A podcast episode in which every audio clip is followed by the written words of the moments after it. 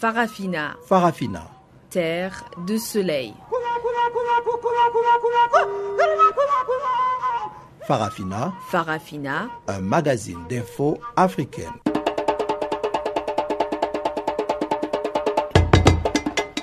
Présentation Pamela Kumba.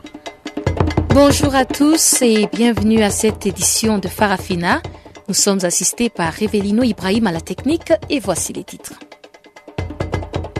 Au Gabon, le camp Ali Bongo Ndimba réitère l'appel au dialogue à son adversaire Jean Ping au nom de la paix pendant que la Cour constitutionnelle reporte à une date ultérieure l'annonce des résultats définitifs.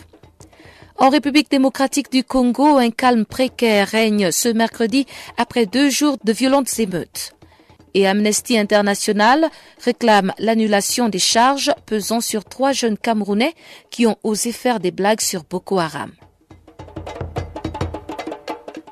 Voilà donc pour les titres, on en parle en détail tout de suite après ce bulletin des informations de Guillaume Cabissoso.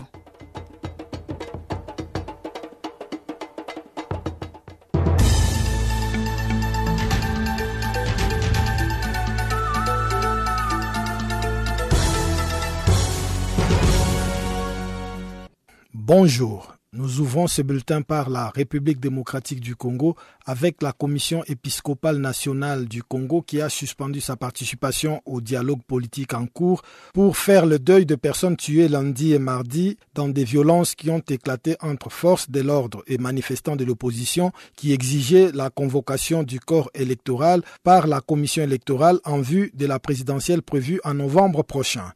La CINCO conditionne la reprise des travaux à la signature d'un accord politique qui stipule notamment que le président Joseph Kabila ne sera pas candidat à la prochaine élection présidentielle à organiser le plus tôt possible.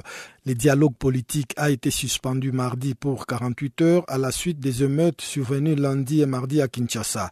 La marche de l'opposition voulue pacifique s'était transformée lundi en affrontement violent entre la police et les manifestants en marge d'une manifestation réclamant le départ du président Joseph Kabila en décembre et la tenue d'une présidentielle. Même si les calmes semblent être revenus dans la capitale de la République démocratique du Congo ce mercredi, après deux jours de violence, les organisations de droits de l'homme font état d'au moins 44 personnes qui ont trouvé la mort à Kinshasa entre lundi et mardi.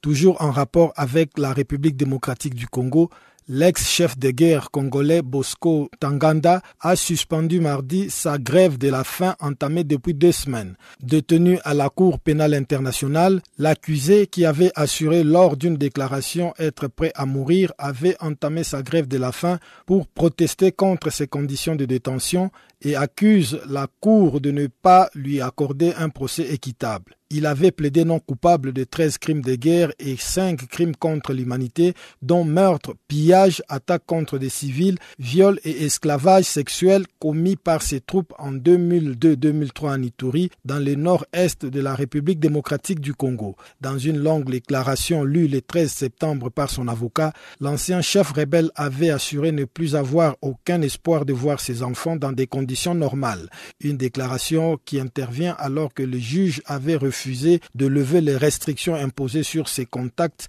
avec l'extérieur après des inquiétudes au sujet d'intimidation présumée de témoins crise politique au Burundi, dans un rapport publié mardi, l'ONU a mis en garde contre les risques d'un génocide dans ces pays. Selon des enquêteurs indépendants des Nations Unies des péchés d'urgence, le gouvernement du Burundi est responsable des possibles crimes contre l'humanité depuis plusieurs mois. La mission évoque dans son rapport d'abondantes preuves de graves violations attribuées en majorité au gouvernement et ses proches et réclame la traduction des auteurs présumés devant la justice internationale. Des accusations qui Willy Nyamitwe, le responsable de la communication de la présidence burundaise, a dénoncé sur son compte Twitter comme étant des accusations politiquement motivées et basées sur des témoignages anonymes non vérifiés. Depuis le début de la crise burundaise, les enquêteurs disent avoir répertorié au moins 564 cas de torture et mauvais traitements et des cas d'exécution extrajudiciaire ou de disparition forcée. Au Sénégal, une mutinerie dans le principal établissement pénitentiaire de Dakar a fait un mort et plusieurs dizaines de blessés dans la maison d'arrêt de correction de Rebéus qui abrite actuellement près de 2000 détenus pour une capacité de 800 places. Selon l'administration pénitentiaire, les détenus ont profité des visites et de la promenade pour organiser une tentative d'évasion en masse qui s'est aussi soldée par plus de 40 blessés dont le garde pénitentiaire. Il y a une semaine, des centaines de détenus avaient entamé une grève de la faim pour protester contre les conditions carcérales et les détentions préventives excessivement longues. En Libye, cinq responsables du Parlement de Tobruk ont péri dans un crash d'un hélicoptère qui s'est écrasé mardi dans l'est du pays. Parmi les victimes figurent le chef de cabinet du président du Parlement installé à Tobruk, son fils ainsi que trois officiers. Selon une source militaire, l'hélicoptère était de retour d'une visite effectuée au croissant pétrolier, région prise par les troupes du maréchal Khalifa Haftar, loyal au Parlement de Tobruk. Restons toujours Libye avec l'essor des trois ressortissants étrangers enlevés ces derniers jours qui restent toujours incertains alors qu'aucune information crédible n'est disponible ni sur l'identité des ravisseurs et ni sur leur lieu de détention. Les deux Italiens et un Canadien travaillaient dans la région de Gates dans le sud de la Libye pour les comptes d'une entreprise de construction italienne. Le ministère italien des Affaires étrangères a confirmé que deux de ces ressortissants ont été enlevés en Libye. Côté canadien, les autorités ont seulement indiqué avoir reçu des informations inquiétantes et non confirmées sur la prise d'otage d'un de leurs ressortissants.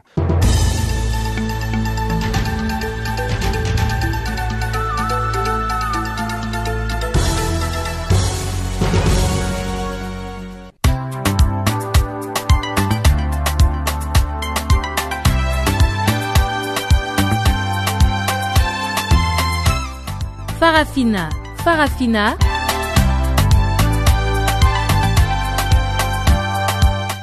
L'actualité panafricaine en français Ah bon? Mais oui, c'est tous les jours de lundi à vendredi 16h GMT. Sur Channel Africa, la voix de la Renaissance africaine.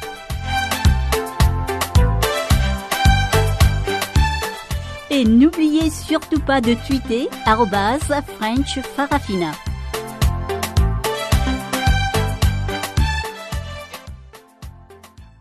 Rebonjour à tous. Une certaine accalmie régnait ce mercredi dans les rues de Kinshasa, la capitale congolaise, après deux jours de violentes manifestations contre le pouvoir en place.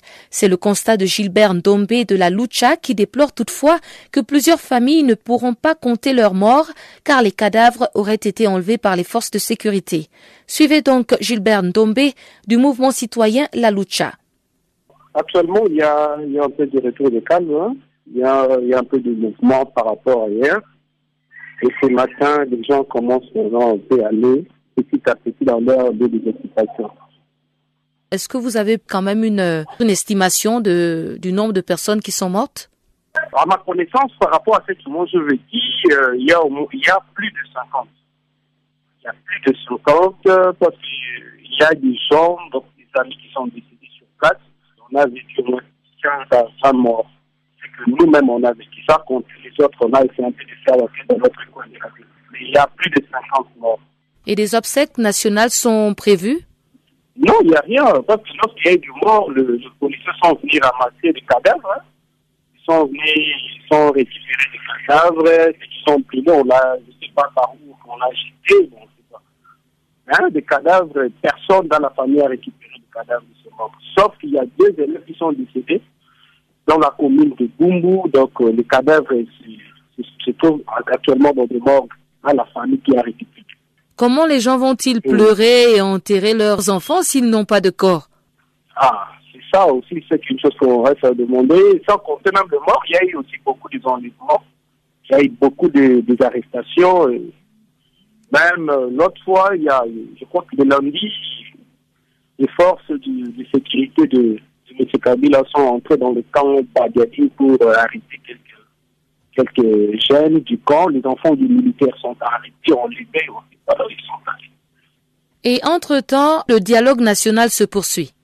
Bon, les dialogues, soi-disant dialogue, soi-disant dialogue, et ils vont dialoguer avec qui leur, euh, leur manifestation, leur réunion culte continue. Ils vont dialoguer avec qui Parce que les gens dialogués, ce sont le peuple. Sont en train de faire le dialogue sans consulter le peuple. Je sais que Etienne Tshisekedi ne participait pas à ce dialogue, mais qu'en est-il des autres opposants Mhm. comme Vital Kamere euh, qui avaient pris part? Est-ce que eux ils ont accepté de retourner s'asseoir à la table de négociation après tout ce qu'il y a eu ces deux derniers jours? Madame, pour moi, je dis les problèmes de dialogue, là, nous, on ne s'intéresse même pas de ça. Parce que moi, je sais qu'au Congo, il y a des dialogues intercongolais.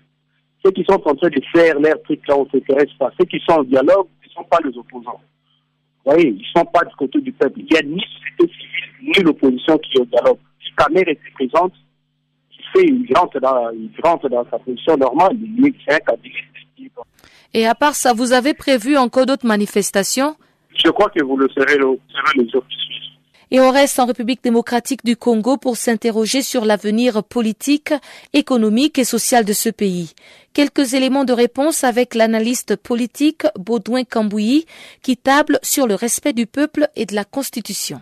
D'emblée, je vais dire que le problème du Congo, c'est un problème euh, qui exige qu'on puisse respecter le peuple congolais.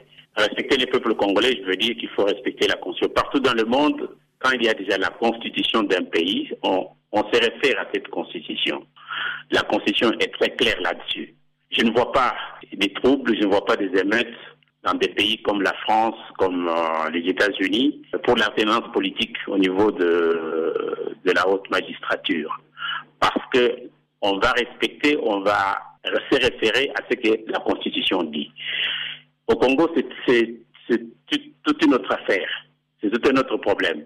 Pourquoi est-ce qu'on ne peut pas respecter cette Constitution-là? Pourquoi est-ce qu'on doit considérer les Congolais comme étant des, bêtes, des animaux qu'il faut abattre à tout moment parce qu'ils n'ont pas de droit? Donc je ne vois pas vraiment si on ne veut pas revenir à la Constitution, à la loi fondamentale, je ne vois pas comment est-ce qu'on aura une issue facile dans ce, dans ce problème. Je ne vois pas.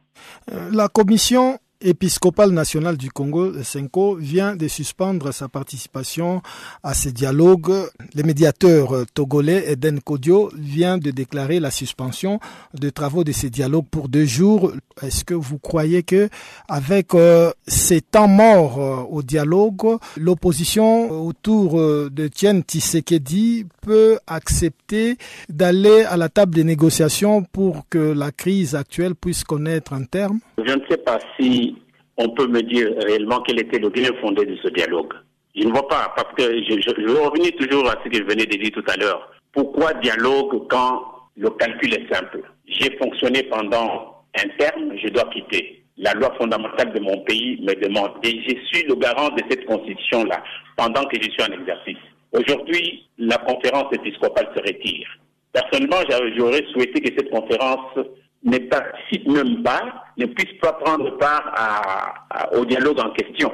Je ne vois pas aujourd'hui, après toutes ces tueries, après tous ces massacres, si je peux appeler massacre, que la, vraie opposition accepte d'aller au dialogue, ça serait une traîtrise, ça serait, euh, euh, euh, oui, une traîtrise, ça serait vraiment vendre le peuple congolais. Je ne vois pas. Donc, ce, ce mort qu'on a créé, c'est pour qu'on enterre ceux qui sont morts. Donc, on avait voulu, on n'avait pas participé au dialogue pour qu'on puisse arriver à ceci, ou bien c'est pour qu'on puisse insister que le, la Constitution soit respectée mathématiquement, selon vous, il est encore possible de tenir le délai constitutionnel quant à la tenue de ces élections présidentielles dans deux mois, en tout cas à partir de maintenant? Non, il ne faut pas se leurrer là-dessus. Je crois que le délai s'est passé, mais on peut, on peut plutôt écourter, écourter le délai. On est allé au-delà, mais on peut écourter cette, cette période-là pour que le, le, le, peuple puisse aller aux urnes et se prononcer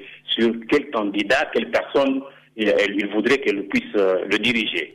Avec euh, le président actuel, euh, Joseph Kabila, à la tête du pays? Ça va, ça va poser un problème. Le président arrive fin terme. Je crois qu'avec tout ce qu'il a déjà fait pour le pays, dans les bons comme dans les sens, il doit se retirer, qu'on donne une période de transition vraiment très courte. là, je crois que la loi est claire là-dessus, la Constitution en parle, et puis que cette transition-là ne soit pas vraiment de longue durée et qu'on qu aille aux élections. Bonjour à tous, c'est Yvonne Chaka Chaka. Vous écoutez Channel Africa, la voix de la renaissance africaine. Au Gabon, la Cour constitutionnelle a reporté au 27 septembre prochain l'annonce des résultats définitifs de la présidentielle du 27 août dernier. Entre-temps, un calme précaire règne toujours à Libreville, la capitale. Et le porte-parole du gouvernement Alain-Claude Bilibinze a réitéré mardi à la presse que le camp Ali Bongo était prêt à dialoguer avec Jean Ping afin de pacifier le pays. L'analyste politique Jean de Makatamangoy revient sur l'importance de cette main tendue. Bon, euh, hier, c'est le porte-parole du gouvernement qui est sorti du silence pour euh, rappeler euh, le discours du chef de l'État qui demandait la paix, puis les hommages qu'il a rendus à un policier décédé lors des émeutes post-électorales. Ensuite, en, dernière position, il, il, avait tendu la main aux adversaires de la dernière présidentielle, y compris Jean Ping, qu'il était prêt à dialoguer avec tout le monde pour que plus jamais on ne connaisse les violences qu'on a connues euh, au soir du 31 août. Mais sachant que ces violences sont la conséquence des résultats qui ont été annoncés par la CENAP, lorsque le camp Ali appelle au dialogue, à quoi ils s'attendent exactement? Voir même l'interview de la présidente de la Cour, euh, elle a déjà tracé le, décor en disant que généralement, elle analyse tous les recours et il peut y avoir qu'elle confirme ou infirme euh, les résultats annoncés par le ministre de l'Intérieur, dans le sens effectivement de ne pas changer tout de la donne qui vient du ministère de l'Intérieur, mais que certainement confirmerait les résultats annoncés par le ministre de l'Intérieur. En, prononçant ce genre de discours, ça voudrait déjà dire qu'elle va confirmer l'élection du, président sortant Ali Bongo Ndimba. Et c'est ce qui n'est pas du goût des, adversaires politiques de, de ce dernier, qui crient déjà à la partialité vu le discours tenu par euh, la présidente de la Cour constitutionnelle. Donc, à ce niveau, ce qui a qu'un, c'est qu'au soir maintenant du 27, comme c'est annoncé maintenant, que les résultats vont être donnés le 27, ce qu'on craint, c'est que euh, le camping ne reprenne euh, à battre le bitume, ne reprenne la rue pour encore mettre le pays à feu à sang. Mais est-ce que, au nom de la préservation de la paix, vous pensez quand même que le camping va euh, accepter de s'asseoir à la table de négociation avec le président Ali Bongo? C'est ce que nous allons euh, voir après l'appel lancé par euh, le président de la République. Nous allons voir maintenant le comportement que vont afficher Ping et ses affiliés. Est-ce qu'ils vont accepter de, de s'asseoir sur la même table que le président Ali, Ali Bongo? C'est ce qu'on va voir. Mais quand le président Ali Bongo prononce son discours, il le dit au nom de l'intérêt supérieur de la nation, euh, pour qu'il n'y ait plus jamais de violence. Donc, maintenant, si euh, Ping est guidé, effectivement, Ping ces gens sont guidés par l'intérêt de la nation, je pense qu'il n'y a pas de mal à ce qu'ils s'asseyent, euh, qu'ils trouvent un compromis. Qu'ils trouvent un compromis, il n'y aura pas de mal à cela. Un compromis, mais qu'est-ce que euh, qu'est-ce que ces militants, ces partisans vont dire, euh, notamment les familles éplorées aujourd'hui qui ont suivi euh, Ping avec ce slogan "La patrie ou la mort", qui aujourd'hui n'auront que leurs yeux pour pleurer et voir le leader qu'ils ont suivi s'asseoir à la table de négociation et accepter peut-être, bon, on ne sait pas si c'est un poste ou bien si c'est réellement au nom de la paix et, et reprendre simplement le cours de la vie tout en oubliant ceux qui sont morts. Ceux qui sont morts, il y a, eu des morts de, part et d'autre, il faut, l'avouer. Moi, je dis, euh, c'est que ce qui doit unir les Gabonais doit être plus fort que ce qui doit les diviser. Je pense qu'en ce moment, ce n'est pas la peine de trop tirer sur la corde. Si c'est l'intérêt supérieur de la nation qui est mis en bande, moi je pense qu'il y a intérêt à mettre de l'eau dans son vin, de part et d'autre. De part et d'autre. Je pense que M. Bongo aussi devait mettre de l'eau dans son vin moi, je pense que c'est que les deux camps font quoi? C'est la survie. C'est celui qui va passer qui va prendre les autres. Donc, ils font de la survie. Chacun est obligé de, se, ils sont, obligés de se braquer. Moi, je pense qu'ils doivent s'asseoir pour s'entendre. Maintenant, on trouvera maintenant comment euh, indemniser les décès et autres. Moi, moi je pense qu'il n'y a pas quelque chose qui soit impossible quand l'intérêt supérieur de la nation est mis en jeu. Mais est-ce que c'est le message qui est véhiculé auprès des populations? Il faut voir le problème en amont. On assiste à une Assemblée nationale monocolore. Ce qui veut dire que l'opposition n'a pas de voix à l'Assemblée nationale. Et quand l'opposition n'a pas de voix à l'Assemblée nationale, ils sont obligés d'avoir comme tribune la rue. Or, la rue, dès qu'ils sont sur la rue, c'est une répression aveugle qui les, contraient à, attaquer les forces de l'ordre. C'est ce qui s'est passé au soir du 31. Quand ils ont attaqué le QG de Ping, ils pas, les, partisans de Ping n'étaient pas partis pour casser. Ils étaient partis pour battre le bitume jusqu'au rond de la démocratie et puis s'arrêter là. Mais dès qu'ils ont voulu battre le bitume, les policiers les ont chargés, mais ils ont réagi. Moi, je pense qu'aujourd'hui, il faut que les deux camps regardent froidement la situation, qu'ils analysent la situation et qu'ils arrivent à se dire, ah, si nous le faisons, si nous le faisons pour le peuple, donc il n'y a pas de raison que nous exposions ce même peuple aux mains des assassins. De part et d'autre, hein, je dis bien. Je vous propose à présent de suivre un extrait du discours du président tchadien Idriss Déby Itno, qui est aussi président en exercice de l'Union africaine. Il prend part à la 71e session de l'Assemblée générale des Nations unies et il s'exprime sur la migration. L'évolution de l'humanité a rendu nos États de plus en plus interdépendants et interconnectés, tout comme les défis sont devenus globaux et communs. Le monde dans lequel nous vivons fait face à des menaces de plusieurs ordres et suscite de grosses inquiétudes.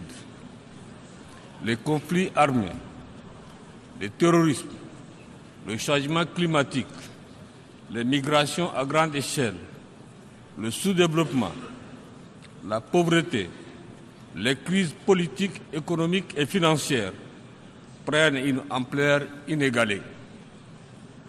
Aucun continent, aucune région du monde n'est épargnée par l'un ou quelconque de ces fléaux. Les citoyens du monde, tout niveau de vie confondu, vivent perpétuellement dans l'angoisse pour certains, le désespoir pour d'autres. Parce que les guerres, les violences aveugles, la misère, et les effets néfastes du changement climatique se multiplient et l'espoir de les résoudre est mince. Le nombre croissant de réfugiés et de personnes déplacées à travers le monde, les naufrages à répétition des embarcations de fortune dans la Méditerranée, emportant des milliers de vies humaines, la tragédie syrienne qui se déroulent sous nos yeux depuis plus de cinq ans sont entre autres des éléments palpables illustrant bien notre impuissance collective. Dans ce monde d'incertitude, l'Afrique est le continent le plus vulnérable et le plus exposé. Victime de la spoliation coloniale et aux prises avec les multiples problèmes du sous-développement, l'Afrique est aujourd'hui attaquée de plein fouet par le terrorisme, la menace du siècle.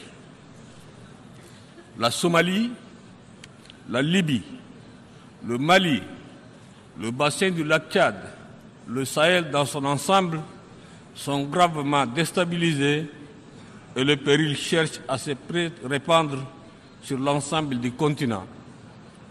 L'Union africaine et ses États membres, malgré la modestie de leurs moyens, sont fortement mobilisés et engagés dans la lutte contre ce fléau absolu.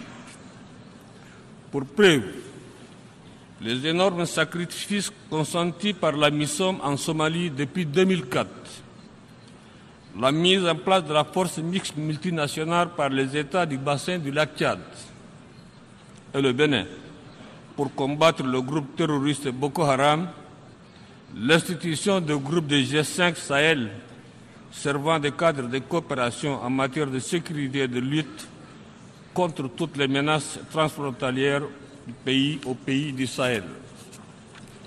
Ce terrain de mobilisation devrait être renforcé et appuyé par l'ensemble de la communauté internationale sous toutes les formes matérielle, financière, militaire et par le partage des renseignements. Amnesty International tire la sonnette d'alarme sur la situation de trois jeunes Camerounais qui risquent 20 ans de prison pour avoir blagué sur Boko Haram. L'Organisation internationale des droits de l'homme pense que les autorités camerounaises doivent abandonner toutes les charges retenues contre ces trois jeunes Camerounais. Balkissa Idesido, chargée de campagne pour l'Afrique à Amnesty International, nous en parle au micro de Guillaume Cabissoso. Il s'agit en fait de trois jeunes, donc des, jeunes Camerounais. Un d'entre eux se nomme euh, Fomuso Aivo, il a 27 ans. Les autres sont approximativement du même âge, euh, plus jeunes. Il y a même un, un, élève. Donc l'histoire c'est quoi? C'est que en fin 2014, euh, Aivo il reçoit un SMS, une blague d'un de ses amis qui est militaire. Cette blague porte sur Boko Haram. On lui dit bon, Boko Haram recrute des étudiants qui ont le bac et qui ont validé quatre matières, y compris la religion. Donc lui, il trouve la blague amusante, il l'envoie à ses amis. Ses amis l'envoient à d'autres amis. Et euh, après, il se trouve qu'un de ses amis, son maître à l'école, a confisqué son téléphone et le maître a regardé dans le téléphone, il est tombé sur ce message-là et il a contacté la police qui a arrêté immédiatement euh, le jeune élève et on l'a euh, transféré à la police. Lui après, on lui a demandé plein de questions. Il a donné euh, le contact de celui qui lui a envoyé le, message. Celui-là aussi a été arrêté et puis après, Ivo a été arrêté alors qu'il se trouvait à Limbe. Donc euh, c'est un peu la situation. Donc ces jeunes ont été euh, arrêtés, détenus à la, euh, à la station de police. Après euh, quelques jours, ils ont été amenés au niveau de la prison principale de Yaoundé. Ça c'était en janvier. Donc de leur arrestation jusqu'à janvier, leurs parents ne savaient pas où ils se trouvaient. C'est lorsqu'ils sont arrivés à la prison principale de Yaoundé que leurs parents ont été contactés pour pour qu'ils puissent enfin savoir où se trouvent leurs enfants. Donc de janvier 2015 à 2016 là, il n'y a pas vraiment eu de procès. Chaque fois quand ils allaient devant le tribunal, le procès est reporté, entre autres parce qu'il n'y avait pas d'interprète. Donc le 7 septembre, il y a quelques jours euh, de cela, euh, Ivo et ses amis ont voulu reporter le, le procès. Ils ont dit non qu'ils allaient se débrouiller avec leurs petits français. C'est comme ça que les débats ont été ouverts et la cour, euh, le tribunal militaire de Yaoundé a annoncé que le procès, le, le verdict sera prononcé aujourd'hui. Donc là, en ce moment, on attend le verdict et on demande aux autorités camerounaises de vraiment montrer c'est vraiment le moment où ils doivent pouvoir montrer leur attachement aux droits humains et libérer ces trois jeunes-là abandonner toutes les charges retenues contre parce que c'est inimaginable qu'une blague, une simple blague entre jeunes puisse les conduire en prison où ils risquent 20 ans. Est-ce que une telle blague, une telle plaisanterie sur Boko Haram est prévue dans les codes pénals camerounais pour euh, que le tribunal arrive à prononcer 20 ans de prison contre ces jeunes? Le euh, l'argumentaire euh, de la de la partie du, procureur, en fait, c'est par rapport au texte de loi sur l'insurrection, la rébellion. Donc en fait, ce, à, partir de ce, SMS-là, de cette blague, on a accusé et inculpé trois jours de tentatives d'insurrection contre l'État du Cameroun. Et la peine pour cela est euh, maximum 20 ans de prison. Donc c'est sur la base de ce SMS qu'on dit que non, ces trois jeunes-là, ils recrutent pour Boko Haram, ils veulent organiser euh, une insurrection contre l'État du Cameroun, mais ce n'est qu'une blague. On sait très bien que les jeunes aiment blaguer. Et puis dans, plein d'autres pays, ou bien même au Cameroun même, les gens aiment blaguer. Quand euh, voilà, c'est vraiment des, des les gens aiment blaguer et parfois c'est vrai, surtout quand on est jeune, on, fait des blagues comme ça sans vraiment se rendre compte parfois que ces blagues peuvent être interprétées par des personnes comme euh, des tentatives d'insurrection comme dans ce cas-là, mais vraiment quand on regarde l'affaire, ce n'est qu'une blague. C'est un peu comme si moi je vous dis maintenant, bon, est-ce que tu sais, il y a Boko Haram qui recrute des journalistes là? Il faut être journaliste à Canal+. Donc euh, c'est un peu ça.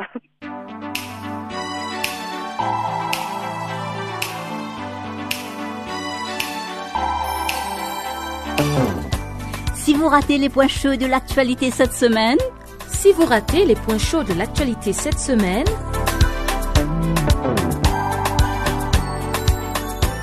eh bien, sans plus tarder, suivez la revue des actualités de la semaine sur Channel Africa, la voix de la Renaissance africaine.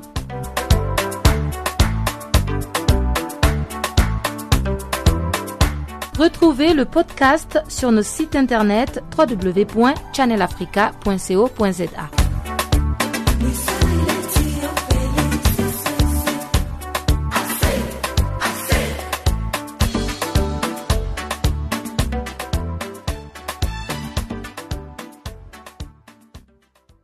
Chers auditeurs, si vous venez de prendre le train en marche, eh bien, vous êtes à l'écoute de Farafina, votre magazine des actualités en français, et nous passons tout de suite à la deuxième partie de ce magazine des actualités avec le bulletin économique de Chanceline Louraquois.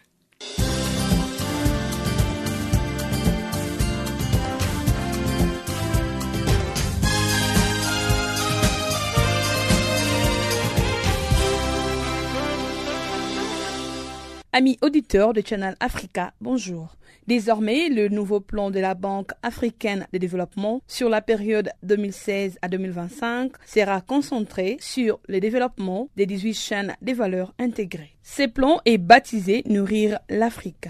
Ces programmes se focalise sur le développement des zones agro-industrielles appelées agropoles. L'agriculture en Afrique représente 61% des emplois et génère seulement 25% du produit intérieur brut. Lors d'une conférence de presse à Abidjan en début de cette semaine, les directeurs du département de l'agriculture et de l'agro-industrie de la Banque africaine de développement, Shiji Ojuku, a fait savoir que l'augmentation des importations nettes des produits alimentaires devrait passer de 35 milliards de dollars en 2015 à 110 milliards à l'horizon 2025. La Banque africaine de développement entend jouer sur plusieurs leviers pour développer les chaînes des valeurs dans les agropoles, notamment augmenter la productivité, faciliter le financement des projets, développer les infrastructures d'appui, améliorer les réglementations, promouvoir les flux de capitaux, enfin privilégier l'inclusion, la durabilité et la nutrition appropriée. Certaines agropoles sont censées garantir l'autosuffisance régionale pour les principaux produits des bases comme le riz, le blé, le poisson ou l'huile des palmes.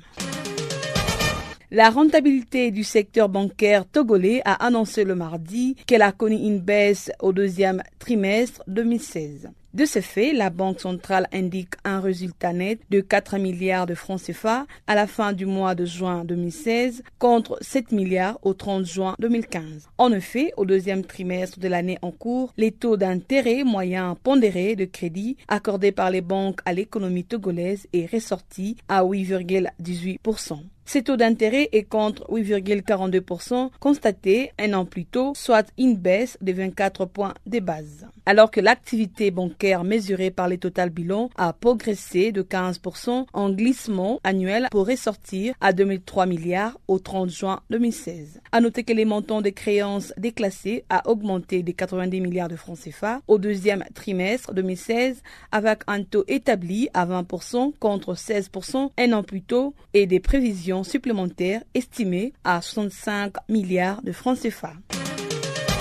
L'autoroute du Maroc a organisé le mardi à Rabat une première édition de la conférence internationale sur la mobilité durable. Cette conférence a élaboré des sujets thématiques comme l'impact des changements climatiques sur l'infrastructure autoroutière, l'intermodalité et la mobilité électrique comme clé de voûte à une mobilité durable ainsi que les mécanismes de financement dédiés aux infrastructures routières pour la lutte contre les effets des changements climatiques. La dite conférence est labellisée COP 22 et à mi-parcours entre la COP 21 et la COP 22. C'est dans l'objectif de sensibiliser les décideurs à l'importance de la prise en compte des contraintes de la mobilité durable dans la planification de routes et à élaborer une feuille de route pour la mise en place des jalons de la mobilité durable au Maroc. On rappelle, le secteur du transport représente l'un des secteurs les plus émetteurs en termes de gaz à effet de serre. C'est soit 22% dont 73% pour les transports routiers et d'émissions polluantes dans l'atmosphère.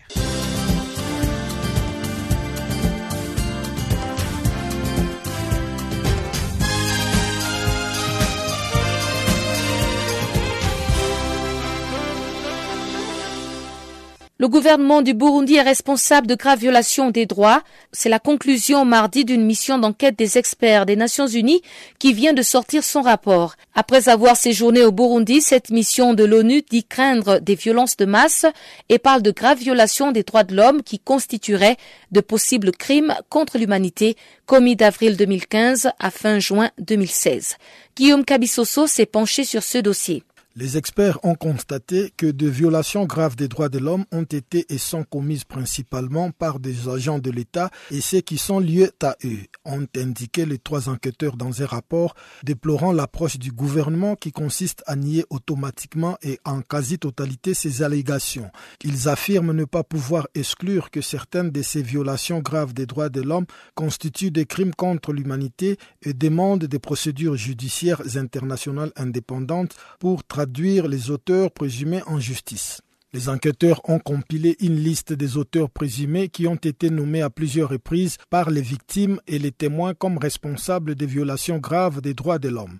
D'après les rapports en date du 30 août 2016, l'ONU a pu vérifier 564 cas d'exécution depuis le 26 avril 2015.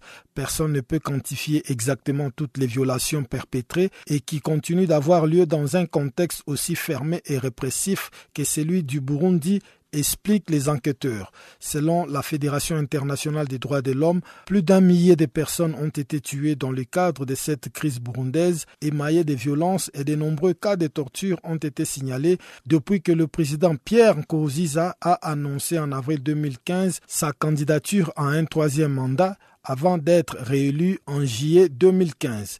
Ces violences ont poussé près de 300 000 personnes à quitter le pays selon le Haut Commissariat de l'ONU pour les réfugiés. Le rapport des enquêteurs de l'ONU, mandaté par le Conseil des droits de l'homme de l'ONU, porte sur les violations et les abus des droits de l'homme commis du 15 avril 2015 au 30 juin 2016. Ils se sont rendus au Burundi du 1er au 8 mars et du 13 au 17 juin 2016. La dernière visite prévue en septembre n'a pas pu se tenir pour des raisons de sécurité. La mission d'enquête des Nations Unies a effectué un total de 227 interviews à Bujumbura, Makamba et Gitega. Les enquêteurs ont également mené des visites en République démocratique du Congo, au Rwanda, en Tanzanie et en Ouganda afin d'interviewer entre autres 182 réfugiés. Selon le rapport, bien que la crise continue et même si les niveaux de violence a manifestement diminué, le niveau global d'oppression et de contrôle de la société a augmenté, s'illustrant notamment par la privation arbitraire de la vie, les disparitions forcées, les cas de torture et les détentions arbitraires à une échelle massive. Un rapport qui appelle à un engagement solide renouvelé de la communauté internationale, y compris des Nations Unies et de l'Union africaine, pour éviter la spirale descendante du pays. Un rapport qui appelle aussi les gouvernements du Burundi à arrêter immédiatement la perpétration des crimes ainsi que celles commises par d'autres entités dont les actions peuvent lui être attribuées, comme les Imbonerakure, les milices pro-gouvernementales. Enfin, les enquêteurs jugent que le Conseil des droits de l'homme devrait considérer si le Burundi peut rester membre de cet organisme onusien. Depuis la création du Conseil il y a dix ans, c'est la première fois qu'une organisation de l'ONU propose d'exclure un des membres du Conseil. Parlons éducation maintenant et nous nous rendons au Niger où les universités publiques sont paralysées depuis le début du mois. Les enseignants et étudiants sont en grève pour exiger respectivement le paiement des salaires, primes de recherche et des bourses. Ce mercredi est le troisième jour du débraillage d'une semaine des enseignants-chercheurs. Le point avec notre correspondant à Niamey, Abdul Razak Idrissa. À la veille de ce nouveau débrayage, le ministre en charge des enseignements supérieurs est intervenu pour expliquer à l'opinion qu'en vérité, la grève n'avait pas de raison de se tenir. Mohamed Ben Omar. En ce qui concerne la prime de recherche, à la, à la, à la dernière libération, c'est 140 millions que j'ai viré uniquement pour Zender. C'est là où on a, on a plus de, de, six mois d'indemnité, de, retard d'indemnité de ce qu'on appelle prime de recherche. J'ai épongé totalement ces six mois. En ce qui concerne les salaires, à l'heure où je vous parle, les quatre mois d'arrêt sont payés puisque la transaction bancaire a été faite. Et à partir, depuis avant-hier, normalement, ils sont censés les toucher. Et toute la grève du SNEX a été bâtie, la charpente a été bâtie sur la revendication de Zander. Donc moi j'estime qu'à l'heure où je vous parle, il n'y a plus de revendication. Pourtant, au troisième jour de ce mouvement de cinq jours, le secrétaire général du syndicat national des enseignants-chercheurs du supérieur indique que rien de tout ce qu'a avancé le ministre ne s'est pas réalisé. Sahabi Bakasso. Nous sommes toujours en grève parce que par rapport au problème qu'on avait posé, il y avait tout simplement un début de satisfaction. À ce jour, Maradi n'a pas encore eu son salaire du mois d'août. Ça, c'est sur le salaire. Maintenant, pour le PR, il n'y a aucun PR qui a été payé. Ce qu'il a affirmé par rapport au montant, et jusqu'ici, nous, on n'a pas eu de traces. Et il a parlé aussi de 140 millions qu'il a donné à Zender, qu'ils nous disent où, où se trouvent ces fonds dont il parle? Je l'interpelle quand même pour une certaine responsabilité.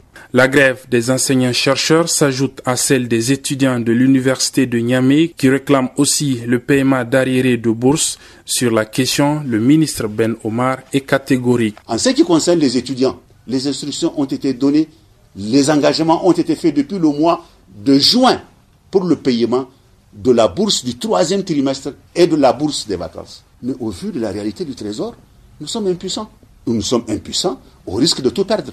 Donc voilà où nous en sommes. Mardi et mercredi, c'est l'ensemble des scolaires du pays qui observent un mouvement de grève à l'appel de l'Union des scolaires nigériens qui exige des autorités les meilleures conditions de vie et d'études. Abdullah Razak Idrissa à pour Channel Africa.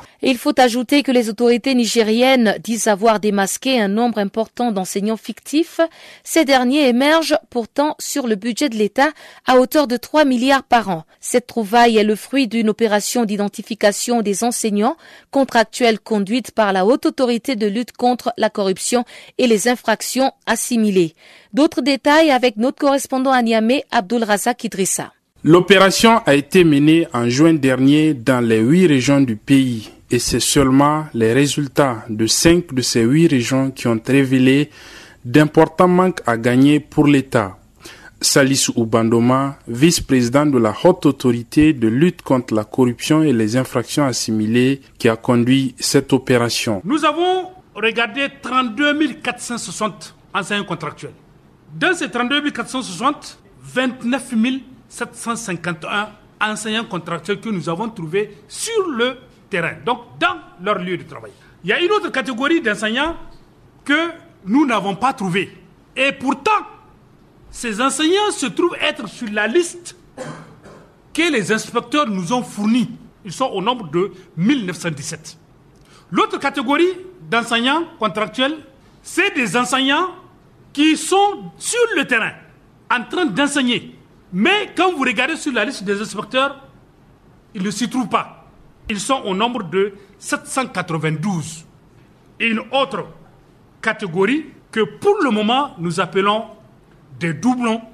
Ils sont au nombre 648. En, tout, c'est plus de 3 milliards que l'État du Niger perd par an.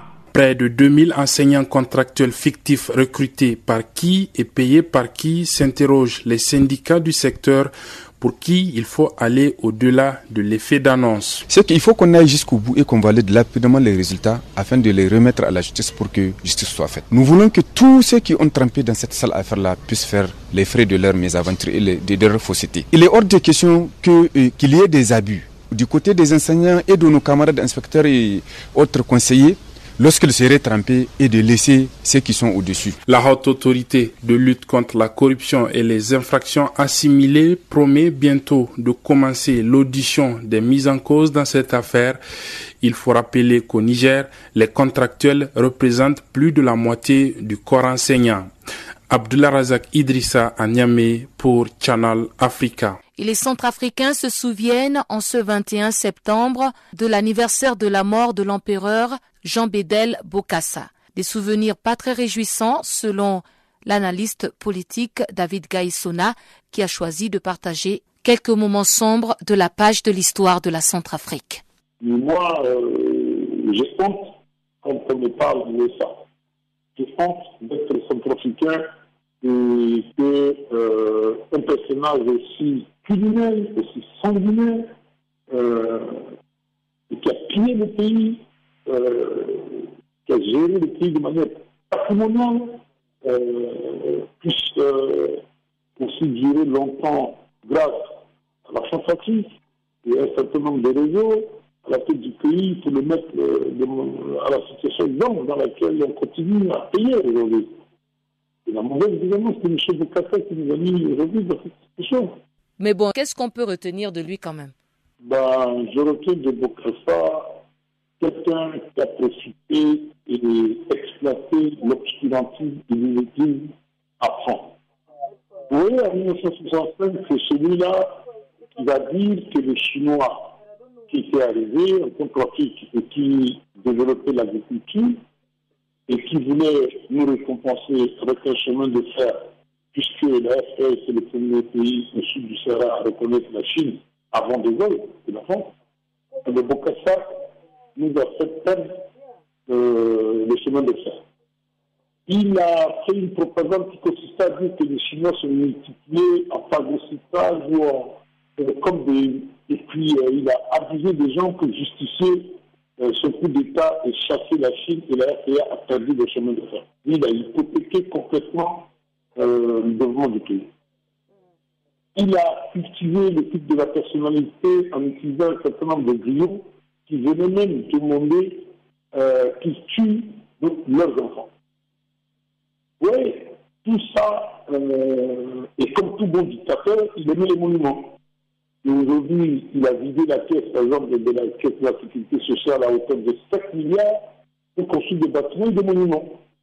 Et comme euh, l'idétisme de développement centrafrique, comme vous demandez les gens, ils disent Ah, Bokassa construit des immeubles. Mais ils ne savent pas que ces immeubles ne rapportent rien au développement et euh, même si, bon, on remet de la peinture, on a deux, trois bâtiments, mais ça ne lui appartient pas. C'est de l'argent cotisé par les travailleurs. Et aujourd'hui, la sécurité sociale a du mal à payer les retraites de manière endémique. Jean Bédel Bokassa était aussi tristement célèbre pour éliminer des sujets qui osaient s'opposer à lui, jusqu'à éradiquer même leur famille. Eh bien, nous avons des crimes pour lesquels euh, les parents veulent faire le deuil. Je parlais euh, de Isamo, qui l'a tué euh, le premier jour. Je parlais de Banza et de leurs parents. Ils ne se contentaient pas de vous tuer. Si vous tuez, ils tuaient tous vos parents avec. Euh, euh, le colonel Mandé, euh, Jacques Abakar, le général Lingoukou, il a tué, il a tué Samuel, il a tué Bongo, tous ces gens, euh, tous ces gens, on n'a jamais remis leur corps à leurs parents et les anonymes.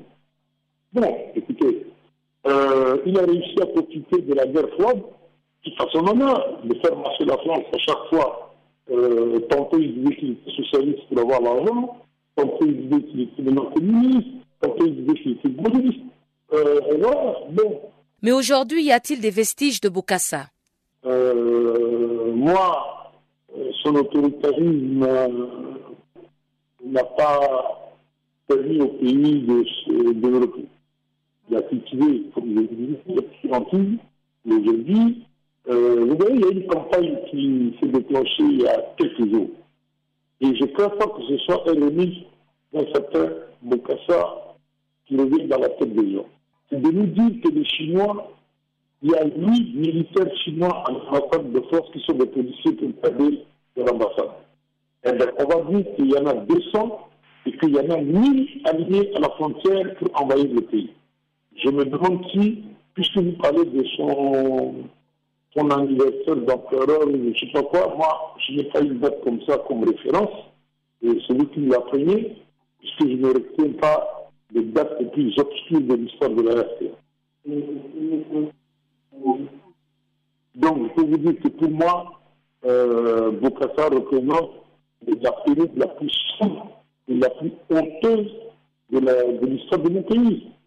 Et, non, on ne peut pas l'effacer, c'est comme ça.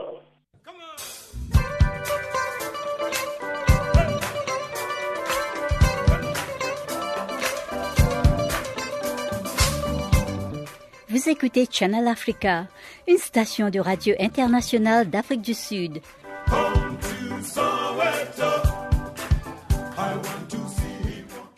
Et avant de nous quitter, on retrouve encore une fois Chanceline Louraquois pour la page sportive du jour.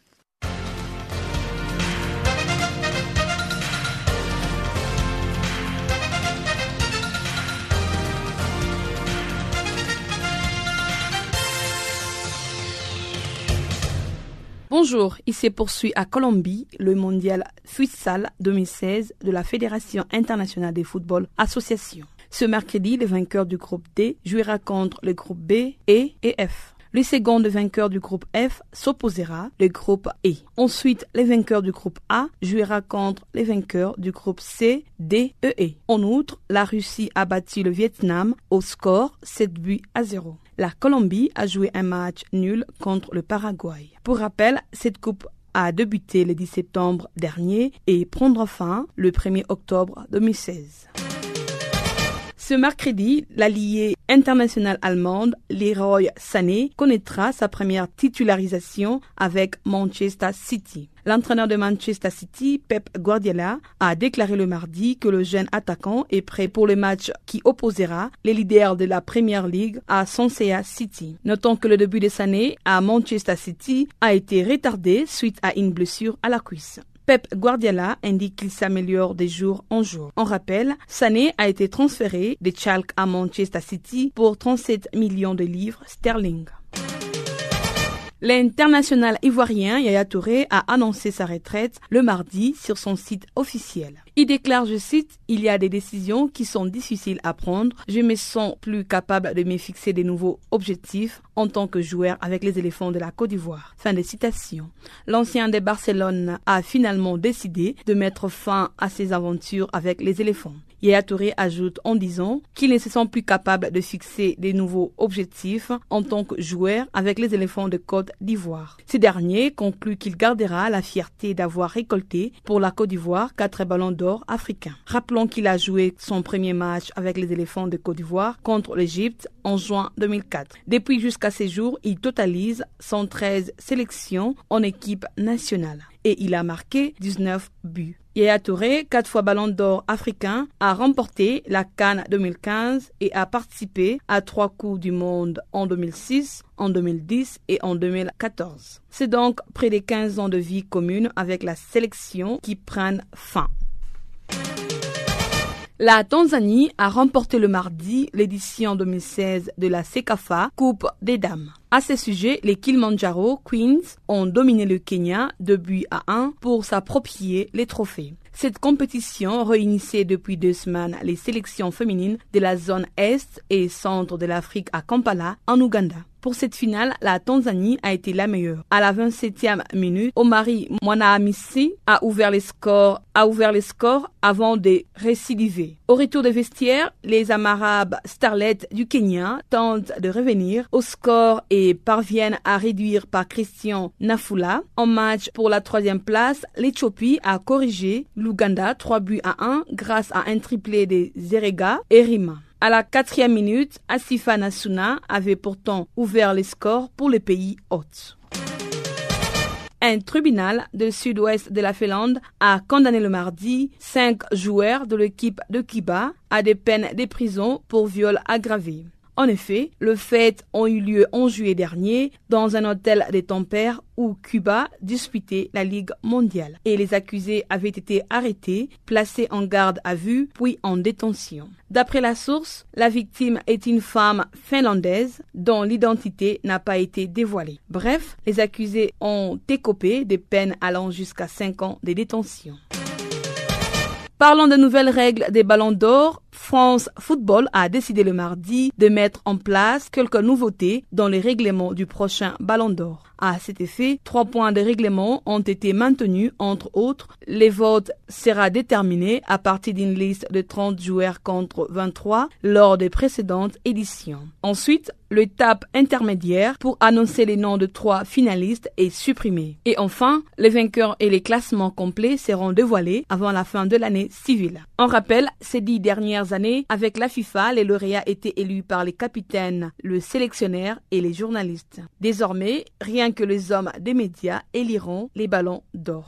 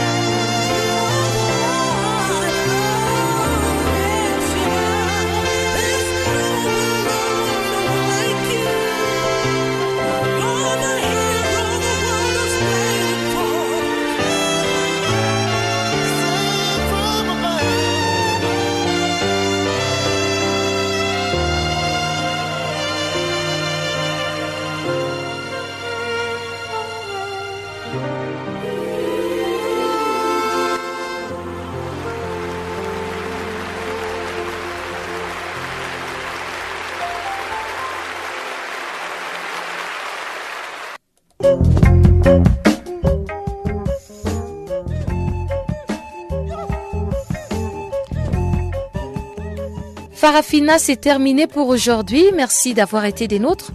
On se donne rendez-vous encore une fois pour demain, même heure, même fréquence, pour une autre édition des actualités en français sur Channel Africa, la voix de la Renaissance africaine. Au revoir.